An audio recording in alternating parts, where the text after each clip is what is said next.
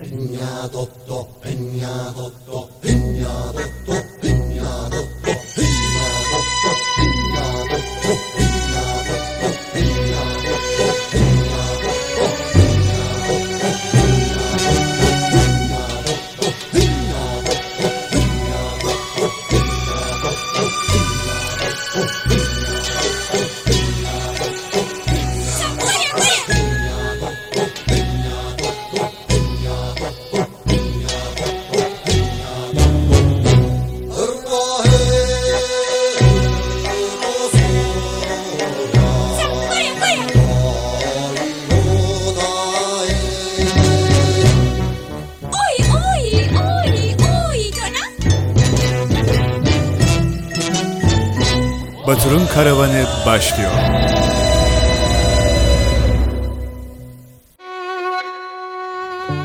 Karavanından herkese merhabalar. Bir aylık bir aranın ardından yine yeni bir bölümle birlikteyiz. Bu kez aramız biraz uzun sürdü. Öncelikle bunun için sizlerden özür diliyorum. İşlerimin yoğunluğu ve uzun şehir dışı seyahatleri nedeniyle gereken zamanı ayıramadım ama şimdi dünyanın en bağımsız radyosu Radyo Karavan'da yeniden karşınızdayım.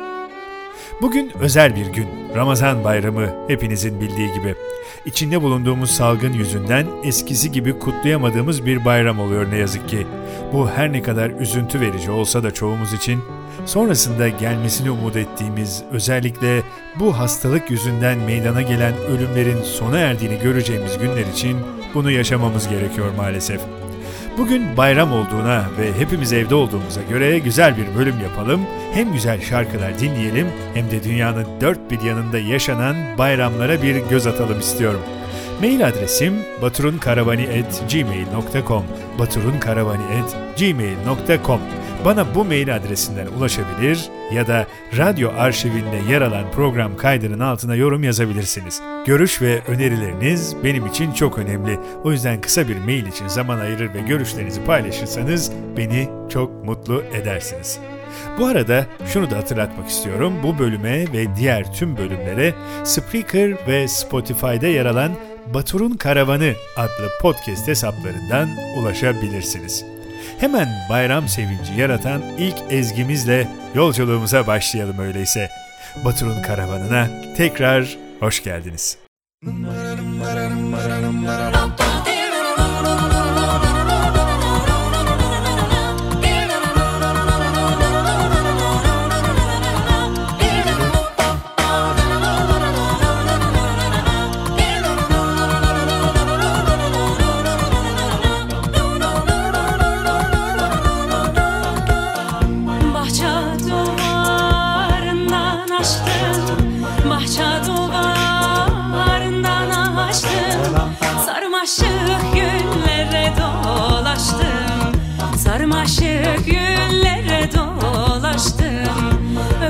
Sevdim halelleştim.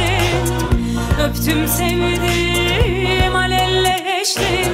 Yanıyorum yanıyorum yanıyorum hele Mail oldum gonca güle. Acem şalı ince bele. Acem şalı ince bele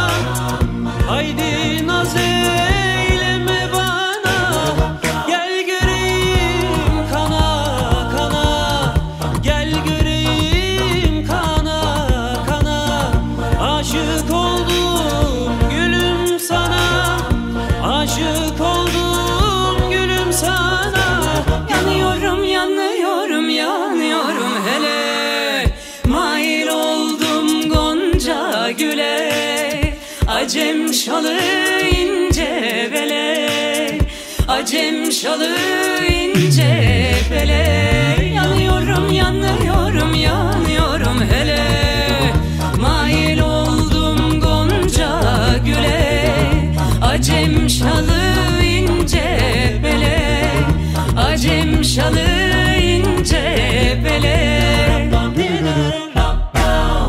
İlk olarak adını çok iyi bildiğimiz, radyomuzda da kutlanan ama ne olduğunu çok da bilmediğimiz Paskalya yani kelime anlamıyla diriliş bayramıyla başlamak istiyorum.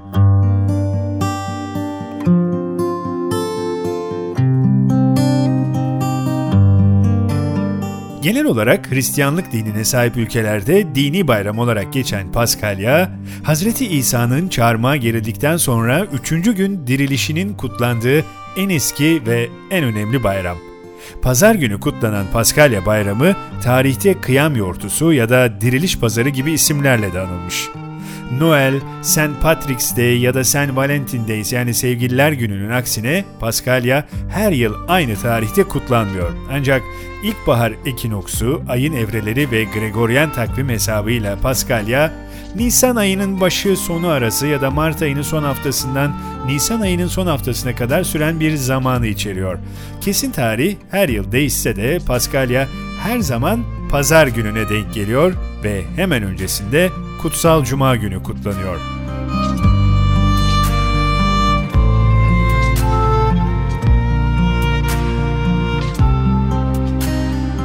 Aynı dine mensup olsalar da kutlama ritüelleri ülkeden ülkeye farklılıklar gösteriyor elbette.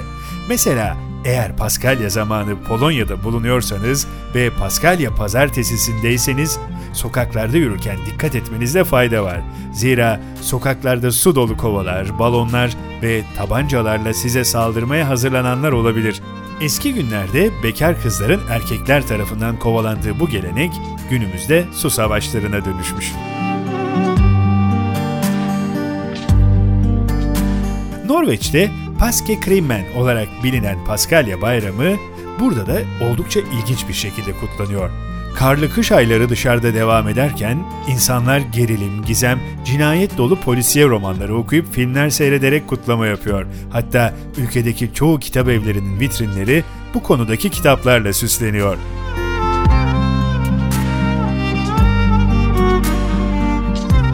%80'inden fazlası Ortodoks Kilisesi'ne bağlı olan Yunanistan nüfusu için haliyle Paskalya hem kutsal hem de en önemli dini bayram. Ancak ülkenin her yerinde neredeyse birbirinden farklı kutlamalara ve geleneklere rastlanabiliyor. Örneğin Korfu adasında 16. yüzyıldan kalma bir gelenek olarak saat tam 11'de ada sakinleri kilden yapılmış işe yaramayan çömleklerini camdan fırlatıyorlar. Böylelikle kötü ruhların uzaklaşacağına ve yeni bir başlangıç getireceğine inanıyorlar. Paskalya'nın farklı kültürlerdeki karşılığına geçmeden önce hazır Korfu'ya uğramışken Ege'nin iki kıyısından güzel bir ezgi dinleyelim.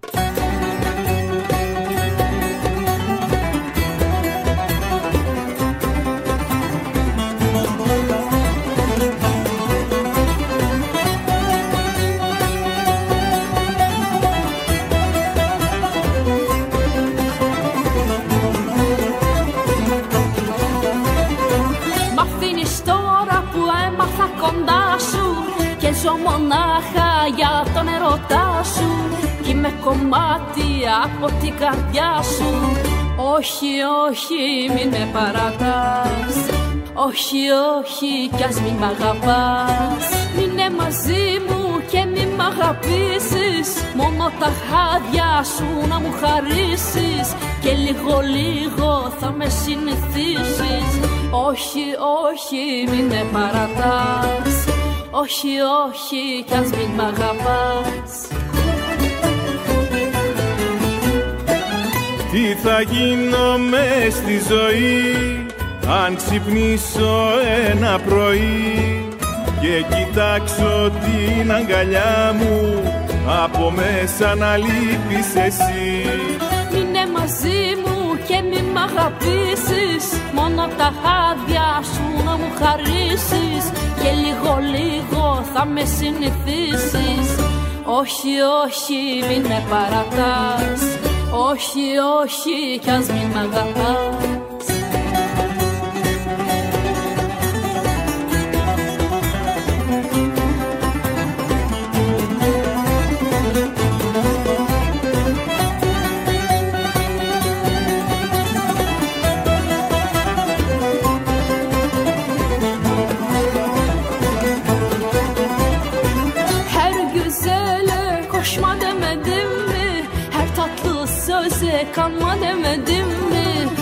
aldatır seni inanma demedim mi? Olmaz olmaz bu iş olamaz. Hiç yalvarma bu iş olamaz. Bu kadar çapkın olma demedim mi? Göğsünü böyle açma demedim mi? Gözler manalı süzme demedim mi? Çalım satma bu iş olamaz. Hiç yalvarma bu iş olamaz El oğlu bakmaz gözün yaşına. E işler açar sonunda başına. Kimseler koşmaz imdadına. Pişman olur dönersin bana. Bu kadar çapkın olma demedim mi? Göğsünü böyle açma demedim mi? Gözler manalı süzme demedim mi? Olmaz olmaz bu iş olamaz yalvarma bu iş olamaz. Bu kadar çapkın olma demedim mi? Göğsünü böyle açma demedim mi? Gözler manalı süzme demedim mi? Olmaz olmaz bu iş olamaz. Hiç yalvarma bu iş olamaz. Olmaz olmaz bu iş olamaz. Hiç yalvarma bu iş olamaz Dünyanın en iyi festivaller ve etkinliklerine ev sahipliği yapan İtalya, Paskalya kutlamak için kesinlikle en doğru yerlerden biri. Katolik olan İtalyan nüfusu Paskalya bayramı süresince renkli etkinlikler, festival alayları, dini törenler ve yemek fuarlarına ev sahipliği yapıyor.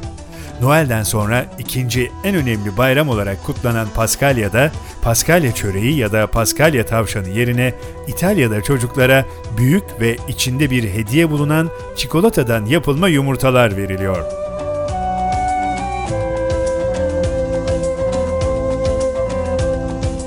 Dünyanın en büyük Katolik nüfuslarından birine sahip olan Brezilya'da Paskalya kutlamaları dini törenlere ağırlık verirken ülke genelinde Paskalya yumurtaları kutlamaların odağında yer alıyor. Paskalya pazarı öncesinde cuma günü çoğu Brezilyalı kırmızı et yemekten kaçınırken palmiye dallarından dokunmuş haçlarla dualar ediliyor. En ilginç etkinliklerse Oro Preto'da yapılıyor. Bu kentteki iki kilise arasındaki uzun cadde 1733'te başlayan bir Paskalya geleneği için parlak renkli çiçekler, kum ve talaştan oluşan bir halı ile kaplanıyor.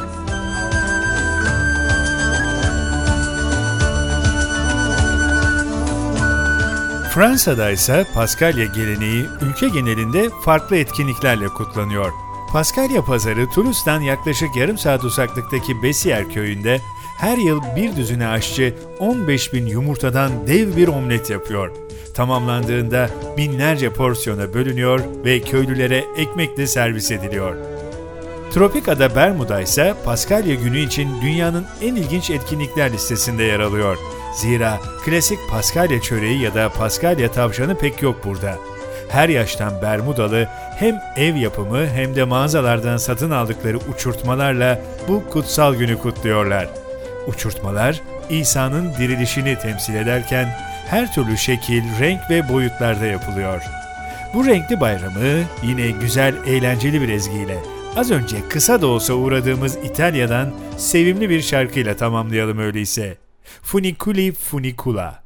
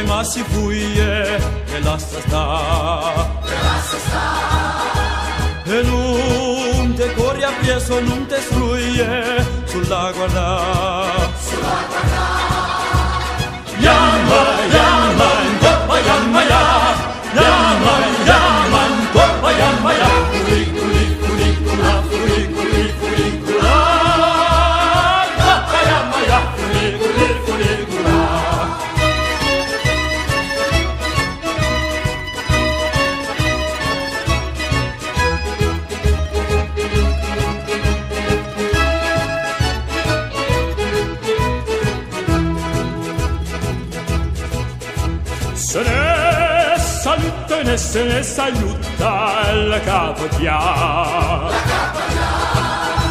e ghiutta poi tornate poi venuta sta sempre a sta la capa botta botta torna attorno attorno a te attorno a te. Lo cuore canta sempre noi da tuorno sposammo e lei sposammo e lei Yama, yama, hipapa, yama, yama.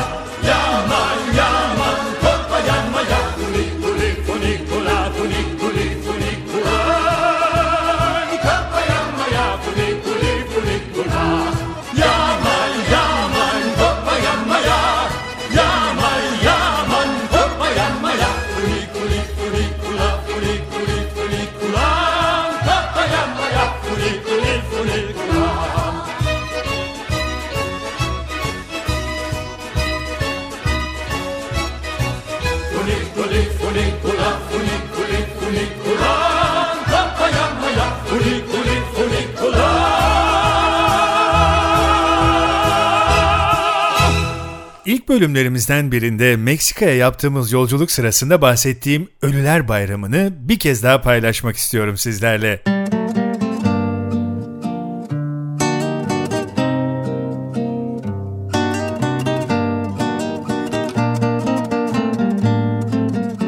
Meksika'da kutlanan Ölüler Günü ya da Ölüler Bayramı, Hispaniklerin atalarını anmak için bir araya geldikleri bir festival. Bu festivalde kadife çiçekleri kempasuçi ile süsledikleri alanlarda dualar ediyorlar ve ölenlerin sevdiği kokularla, tütsülerle sunaklar hazırlıyorlar. Ölüler Günü'ne hayat vermiş üç toplum var. Aztekler, onlardan daha eski olan Toltekler ve eski bir Meksika El Salvador halkı olan Nahualar. Yaz tutmanın saygısızca olduğunu savunan yerliler ruhlarla bir olmayı ve onları evlerine misafir etmeyi tercih ediyorlar. 2008'de UNESCO tarafından tanınan bu bayram, günümüzde tüm farklı etnik ve kültürel köklere sahip Meksikalılar tarafından kutlanıyor. İnanışa göre ilk gün ölen yakınlarından çocuklar, ikinci günse yetişkinler öbür dünyadan ziyarete geliyor. Bu tarihler arasında iki dünya arasındaki köprü aktif oluyor. Hermoso y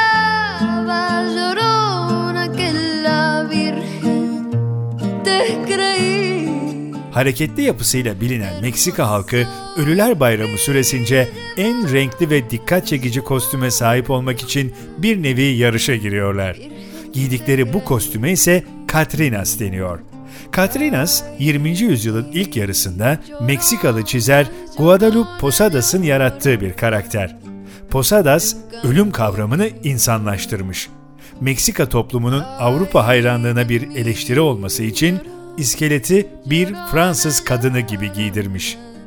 Dünyanın neredeyse tüm dini bayramlarının olduğu gibi Ölüler Bayramı'nın da kendine özgü bir yemek kültürü var. Örneğin pan de muerto, anason tohumları eklenerek yapılan tatlı bir ekmek. Hamurdan yapılmış kemikler ve kafa taslarıyla süsleniyor. Bu kemikler bazen yuvarlak şeklinde dizilerek hayatın döngüsünü sembolize ediyor, kenarlara da yine hamurdan yapılmış gözyaşları ekleniyor. Bir diğeri ise yine kuru kafa şeklindeki şekerler. 17. yüzyılda İtalyan misyonerlerden öğrenilen tatlı boyama sanatı Ölüler Bayramı'nın etkisini gösteriyor ve farklı boyut ve şekillerde müşteriye sunuluyor. Ölüler Günü Festivali süresince bu şekerleri her köşe başında bulmak mümkün.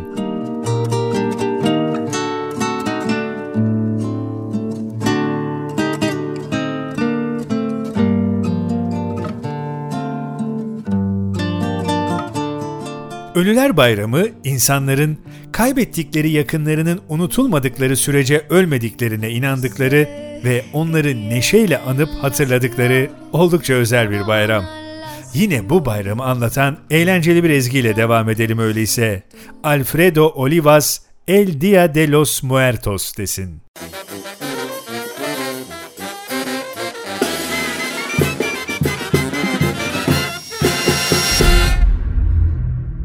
Se llegó el momento, ya ni escogí la madera. Hace mucho estaba en lista de espera. Nunca me detuve a organizar mi sepelio. ¿Cuántos invitados? ¿Cuáles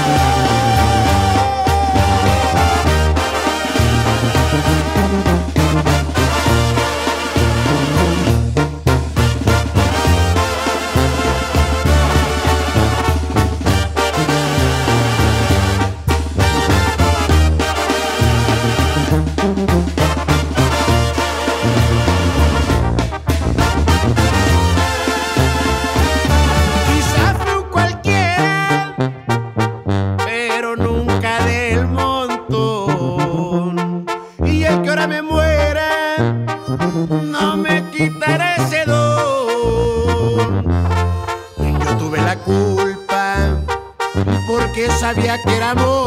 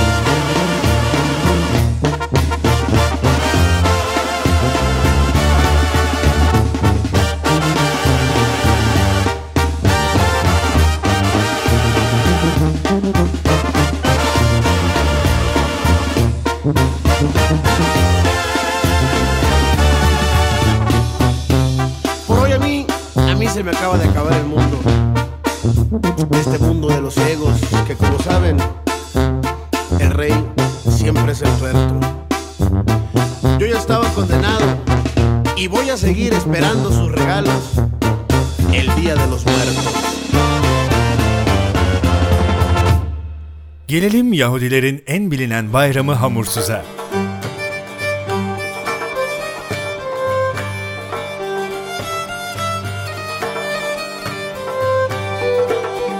Bu bayramı İsrailoğullarının Mısır'dan Firavun'un eziyetlerinden kaçıp kurtuluşlarının kutlanması gibi tanımlamak mümkün. Bu kaçış aslında hepimizin bildiği ve Hazreti Musa'nın Kızıldeniz'i ikiye ayırdığı yolculuk aslında. Çok kısa olarak kutsal kitaplarda geçen bu olayı aktarmak istiyorum öncelikle. İsrailoğulları yaşadıkları toprakları kuraklık ve benzeri nedenlerle terk edip Mısır'a yerleşmişler. İlk gittiklerinde Paro'nun yani Firavun'un rüyalarını doğru yorumlayıp Mısır halkını kıtlıktan kurtardıkları için çok sevilmiş ve el üstünde tutulmaya başlanmışlar. Ta ki Firavun ölüp yerine İsrailoğullarının iyiliklerini unutan bir başka Firavun gelene kadar. Bu Firavun Yahudilerin varlığından büyük rahatsızlık duyar ve onların çoğalmasının engellenmesini ister. Doğan erkek çocuklarının öldürülmesini emreder örneğin.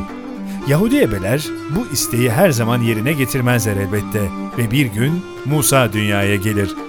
Musa annesi tarafından bir sepet içinde Nil nehrine bırakılır ve Firavun'un kızlarından biri olan bir prenses tarafından bulunarak saraya getirilir. Musa sarayda büyür fakat istemeyerek birisinin ölümüne sebep olduğu için Mısır'ı terk etmek zorunda kalır.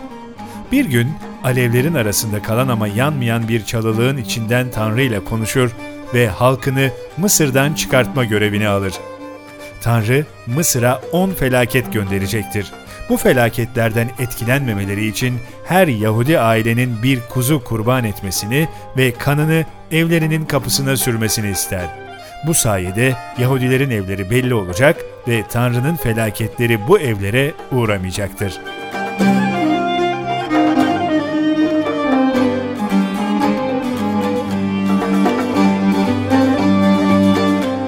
Ardından başlayan felaketler zincirinin sonunda Firavun pes eder ve İsrailoğullarının Mısır'ı terk etmesine izin verir. Musa önderliğinde halk alelacele hazırladıkları ekmeklerin mayalanmasını bekleyemeden yola çıkarlar. Yarı yoldayken Firavun pişman olur ve ordusunu arkalarından gönderir. Kızıldeniz ve Firavun'un ordusu arasında sıkışan Musa'ya Tanrı asasını yukarı kaldırarak elini denizin üzerine uzatmasını ister. Bunu yapınca sular ikiye ayrılır ve İsrailoğulları karşıya geçerler. Onları takip eden orduysa yine Musa'nın hareketiyle kapanan Kızıldeniz'in ortasında kalarak boğulurlar. İşte Hamursuz Bayramı'nda kutlanan olay bu. Tabi mitolojik bir hikaye. Tam olarak neler yaşandığını bilmek imkansız ama bugün Yahudiler atalarının mayalayamadıkları ekmekleriyle canlarını kurtarmak için çıktıkları bu yolculuğu ve bunun sonunda gelen özgürlüğü bu bayramla kutluyorlar ve Nisan ayının ortalarına gelen 7-8 gün boyunca mayalı hamur yemeyip farklı dini ritüellerle atalarını ve bu olayı anıyorlar. Bir diğer amaçları da çocuklara bu bilgileri aktararak kültürlerini yaşatmak. Öyleyse İspanyol kültürüyle kaynaşarak Seferat adını almış Yahudilerin hamursuz bayramı için söyledikleri güzel bir ezgiyle devam edelim yolculuğumuza.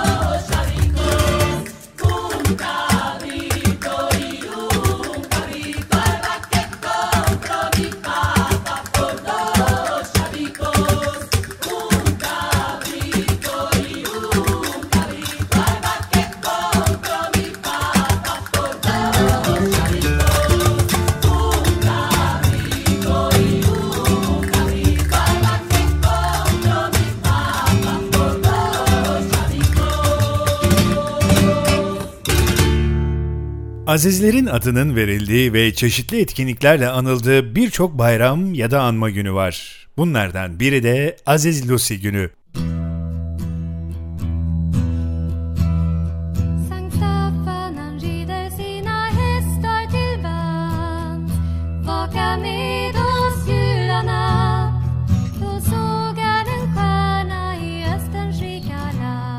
Aziz Lucy 3. yüzyılın sonu 4. yüzyılın başı arasında Sicilya'da yaşamış bir azize. Roma'nın Hristiyanlığı yasakladığı ve Hristiyanlara büyük baskılar uyguladığı bir dönemde inancından asla ödün vermeyen bir kadın. Zengin bir ailede dünyaya gelmiş fakat babası o 5 yaşındayken ölmüş. Bu nedenle annesi onu tek başına yetiştirmek zorunda kalmış. Gençlik çağlarına geldiğinde Hristiyanlığı seçiyor ve bakireliğini koruyarak kendini Hazreti İsa'nın yoluna adamaya karar veriyor. O yıllar Hristiyanlar yer altındaki gizli sığınaklarda yaşayan ve saklanan bir kitle. Lucy bu şekilde yaşayan insanlara yardım götürürken ellerinin boş kalması ve daha çok malzeme götürebilmek için başının üstüne mumlardan oluşan bir çelenk koyuyor ve onun ışığıyla karanlıkta yolunu buluyor.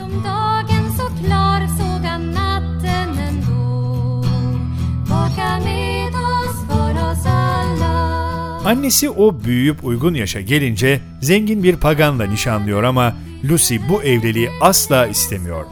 Annesine zorla nişanı bozduruyor ve dini inancını açık etmek zorunda kalıyor. Durumu kabullenemeyen nişanlısı onu ihbar ediyor ve önce fahişelik yapmaya zorlanıyor, ardından ölüme mahkum ediliyor. Hikayesinin bundan sonraki kısmında zorla götürülmek istenirken yerinden kımıldatılamaması, bulunduğu yerde yakılan ateşin ona etki etmemesi, ardından boynuna saplanan bir kılıçla ya da gözleri oyularak öldürülmesi gibi efsanevi olaylar da var anlatılan. Ama belli ki Lucy de o dönem yaşamış ve Roma'nın hışmına uğramış çok sevilen inançlı Hristiyanlardan biri.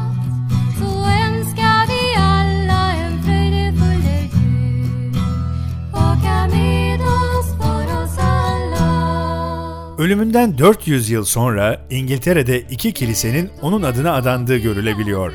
Bugün Santa Lucia adıyla her yıl 13 Aralık'ta anılıyor ve Noel kutlamalarının başlangıcı olarak görülüyor. Bu ritüele İtalya'nın yanı sıra özellikle Kuzey Avrupa ülkelerinde rastlanıyor. Lucy ya da Lucia ismi lux yani ışık kelimesiyle aynı kökten geliyor. Onun başının üzerindeki mumlarla yolunu aydınlatışı, bugün insanların ondan yollarını aydınlatması duasıyla karşılık buluyor. Hristiyan misyonerler Kuzey Avrupa'ya ilk geldiklerinde Santa Lucia efsanesini de beraberlerinde getirmişler. Kış aylarını büyük ölçüde karanlıkta geçiren Kuzey Avrupalılar, hayatlarını aydınlatacağına inandıkları Aziz Lucy'yi yani Santa Lucia'yı kolayca kabullenmişler. Bugün İskandinavya'da Santa Lucia gibi beyaz uzun elbise ve kırmızı kuşak takmış kızlardan oluşan Aziz Lucy alayları oluşturuluyor ve çeşitli etkinliklerle anılıyor.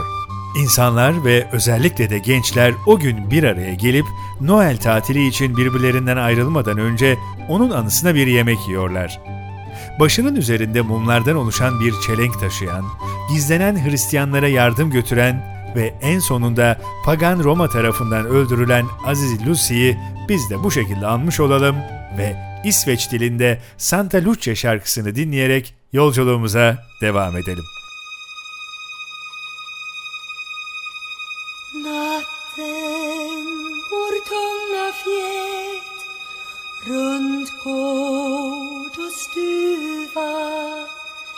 Kring jord som sol förlät skuggorna ruva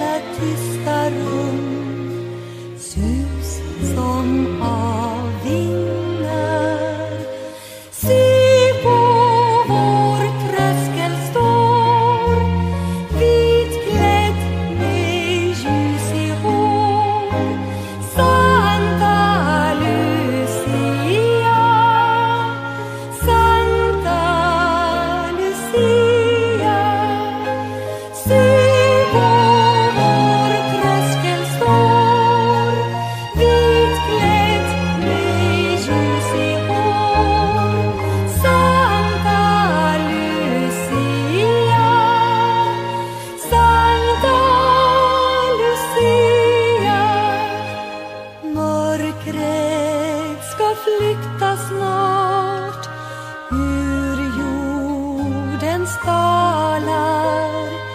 Son ett under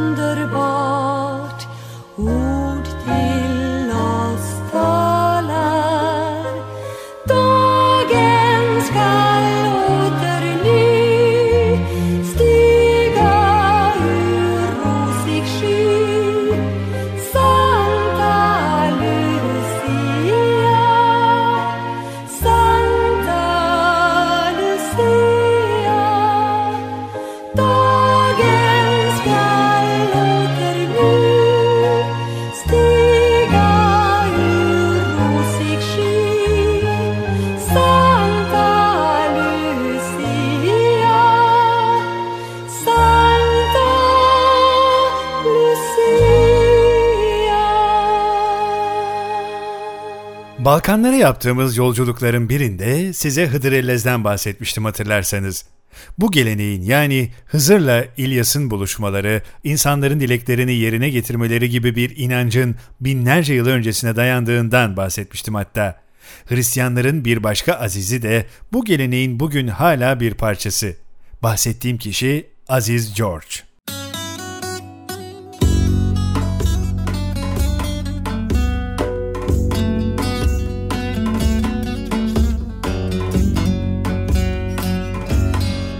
Romalı bir asker olan George'un üzerinde Roma İmparatorluğu'nun bulunduğu şimdiki Türkiye topraklarında yaşadığı biliniyor.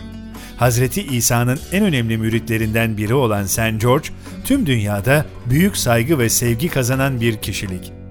Roma ordusunda binbaşı olan Aziz George'un hikayesi Hristiyanlık mücadelesi vermesiyle başlıyor.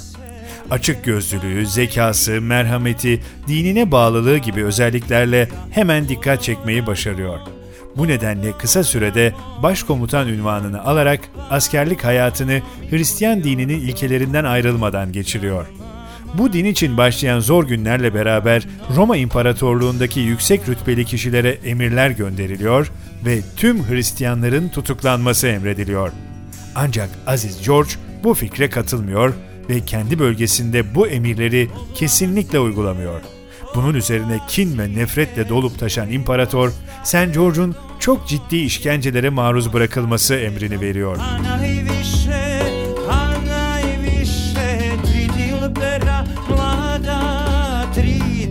Adeta bedenini delik deşik hale getirmek üzere çok sayıda zehirli, sivri oklarla işkenceye maruz bırakılıyor. Ancak efsaneye göre oklar kesinlikle George'un bedenine varmadan bükülüyor ya da eğiliyor, ona zarar veremiyor. Hırsını alamayan imparator daha sonra da onu zindana hapsediyor. Ayaklarını bağlayarak göğsüne devasa bir taş yerleştirip ölüme terk ediyorlar. Mucizelerle beraber Aziz George'un ölmemesi ve Kapadokya'da bulunan bir köye musallat olan dehşet saçan bir ejderhayı öldürmesi üzerine adı büyük bir ün yapıp Orta Çağ'dan bu zamana kadar ulaşıyor.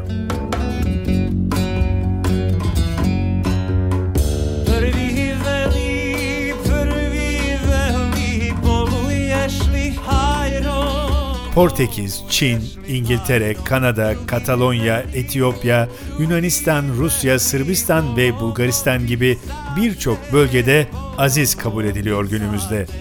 Beyaz üzerine kırmızı artılı İngiltere bayrağı aynı zamanda Aziz George bayrağı olarak da biliniyor. Hikayesindeki bu ölmeme, ejderhayı öldürme gibi efsanevi kısımları bir kenara bırakırsak, tıpkı Aziz Lucy gibi o da bir Hristiyan şehidi. Zaman içinde efsaneleştirilmiş, ve bizim geleneklerimize de sanki Hızır kimliğiyle yansımış gibi gözüküyor. Bunun gerçek cevabını tarihçilere bırakalım ve Aziz George günü yaşadıklarını anlatan Balkanların efsane grubu Bielo Dugme'ye kulak verelim. Curcev Danye yani Aziz George günü diyecekler. Proljeće na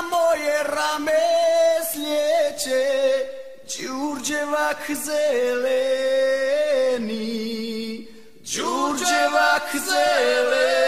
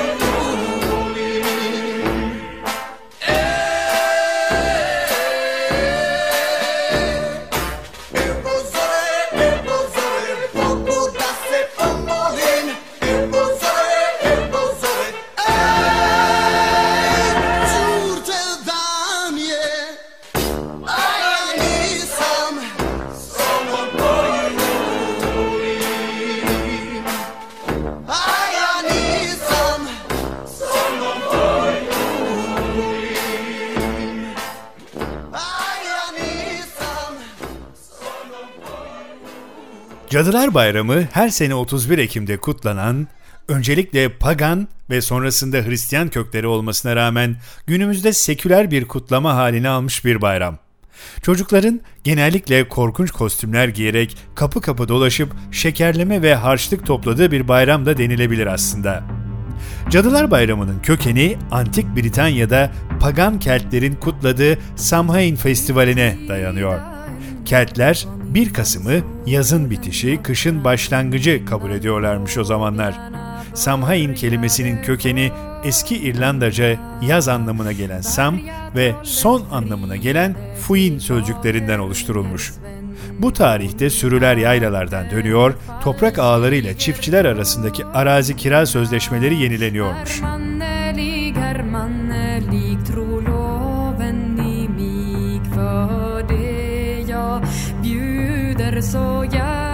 Yaz sonu Keltlerde aynı zamanda evliliklerin gerçekleştiği, ölülerin kutsandığı ilahi bir dönem. Bugün de ölülerin ruhlarının geçmişte yaşadıkları evleri ziyaret ettiğine inanılıyormuş. Tepelerin üzerinde evlerdeki ocakları tutuşturmak ve aynı zamanda kötü ruhları uzak tutmak için büyük ateşler yakılıyormuş. İnsanlar ortalıkta dolaştığına inandıkları ruhlara tanınmamak için maskeler takıyor, kostümler giyiyorlarmış.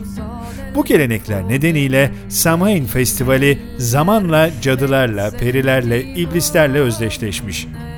Romalılar 1. yüzyılda Kelt topraklarını fethettiklerinde kendi ölüm festivalleri Feralya ve hasat festivalleri Pomana'yı Samhain'le birleştirmişler.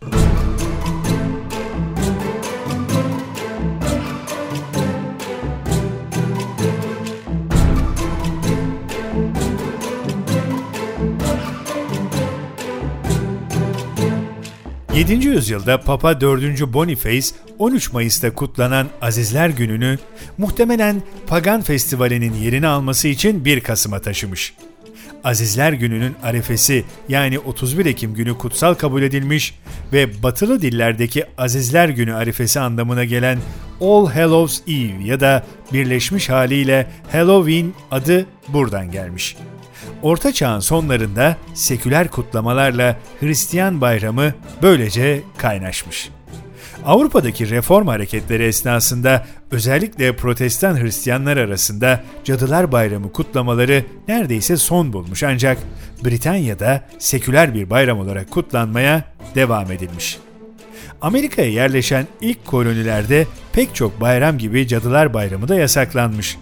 Bununla birlikte 1800'lü yıllarda Cadılar Bayramı'ndan ögeler taşıyan bir hasat bayramı kutlanmaya başlanmış.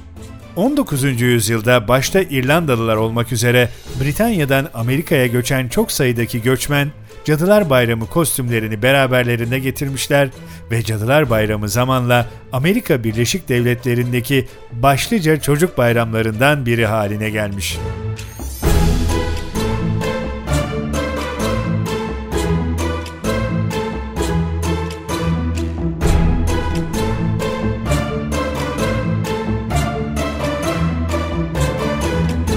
Bu bayramın kökenine bakınca insanın nereden nereye diyesi geliyor. Keltlerin Samhain'i Romalıların Feralya ve Pomanası ile birleşiyor, Hristiyanların Azizler Günü'nün arefesine denk getirip All Hallows Eve ya da kelimenin birleşmiş haliyle Halloween adıyla bir çocuk bayramına dönüşüyor ve geçtiğimiz 31 Ekim'de karavanın Karaburun gezisi sırasında yabancı bir ailenin minik tatlı kızı yanımıza gelip şaka mı şeker mi deyip hepimize şeker dağıtıyor. Yurt dışında hiç Cadılar Bayramı yaşamamış biri olarak benim için ilginçti gerçekten. Bugün hala İskoçya'da festival niteliğinde de olsa kutlanmaya devam edilen Samhain'i yani Keltlerin bayramını madem andık o zaman bu bayram için söylenen bir ezgiyle devam edelim. Lisa Thiel'den Samhain Song.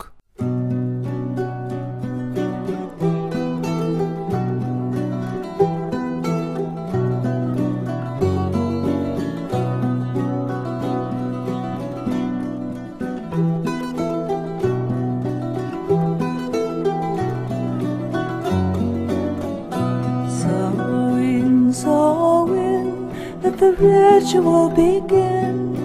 Call upon our sacred ancestors to come in. Sowing, sowing, we call upon our kin. We call upon our dear departed loved ones to come in.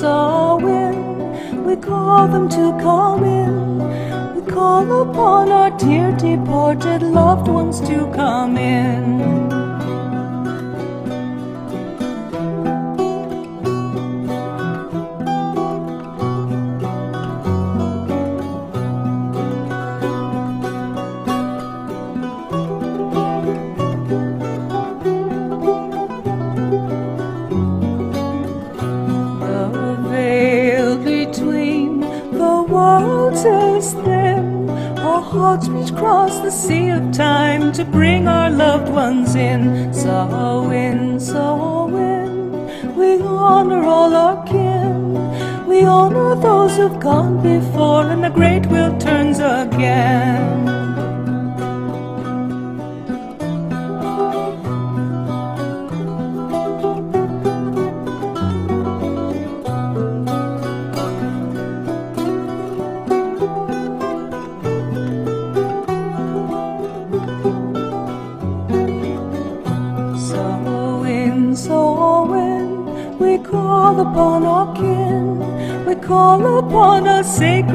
Sacred ancestors to come in. So in, so in, we call them to come in. We call upon our dear departed loved ones to come in.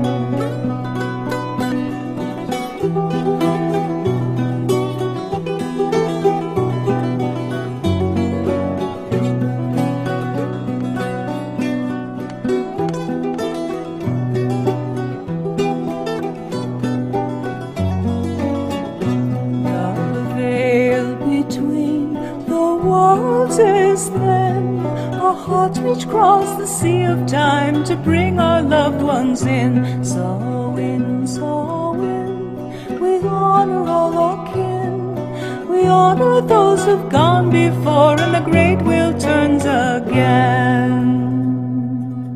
Rusya'da baharın müjdecisi, aynı zamanda gözleme bayramı olan Maslenitsa'yı, Hinduların renkli bayramı Holi'yi, Bahamalıların yeni yılı Yunkano'yu, Japonların bebek festivali Hina Matsuri'yi, Çin ve Taylandlıların Ay Festivali'ni, Rusların Noel babası Ded Moroz'u, Brezilya'nın Haziran Festivali Festa Junina'yı bir başka bölüme bırakalım ve bugünkü yolculuğumuzu tamamlayalım. Hazır kendi bayramımızı yaşıyorken diğer kültürlerin ve inançların ne gibi bayramları var acaba diyerek yola çıktık ve ufak bir dünya turunun ardından programımızın sonuna geldik. baturunkaravanı.gmail.com baturunkaravanı.gmail.com mail adresim. Bana bu mail adresi üzerinden ulaşabilir ya da radyo arşivinde yer alan program kaydının altına yorum yazabilirsiniz. Ayrıca bu bölüme ve diğer tüm bölümlere Spreaker ve Spotify'da yer alan Batur'un Karavanı adlı podcast hesaplarından ulaşabilirsiniz.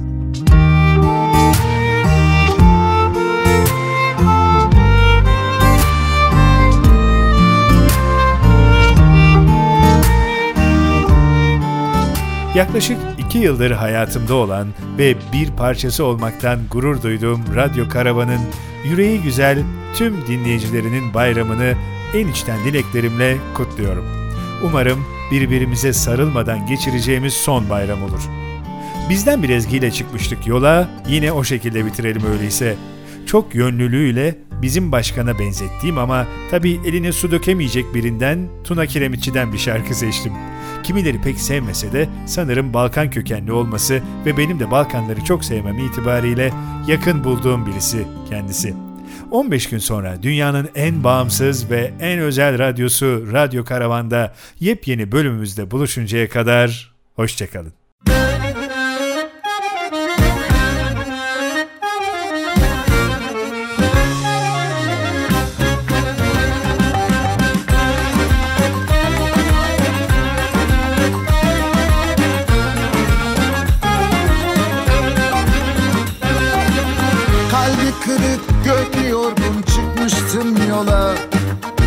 Az uzakta bekliyordu Saraybosna. Üsküp'e varmıştım köprüde onu gördüm. Tuna nehri taştı birden ben varıldım Yapma bunu yapma Balkan kızı Ateş atma bu yalnızı. Olacak iş mi hele şimdi hayır Gözleri yeşil kumral saçı. Çiçek açmış Balkan kızı. Olur verdim aşığın valla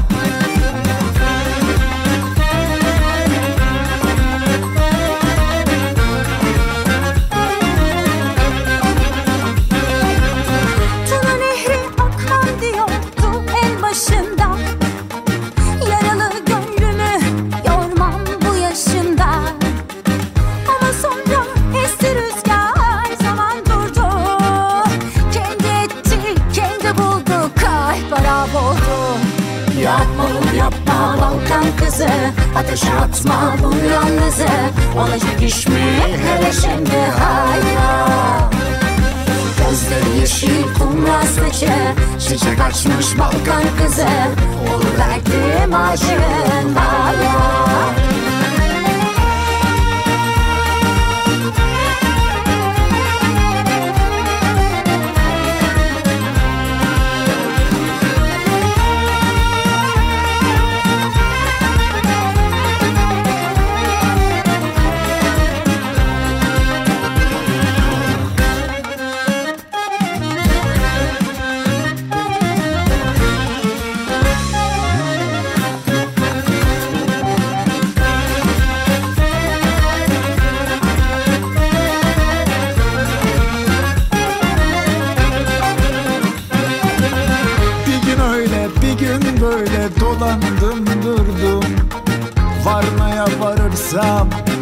unuturum sandım Gece gündüz bekledim de yine gelmedin. Tuna nehrin şahidimdir beni sevmedin. Yapma bunu yapma Balkan kızı. Ateşe atma bu yalnızı. Olacak iş mi? Hele şimdi hayda Gözleri yeşil kumral saçı Çiçek açmış Balkan kızı Olur verdim aşığın bana Yapma bunu yapma Balkan kızı Ateşe atma bu yalnızı Olacak iş mi hele şimdi hayda Gözleri yeşil kumral saçı Çiçek açmış Balkan kızı Onu verdim aşığın 先拔了。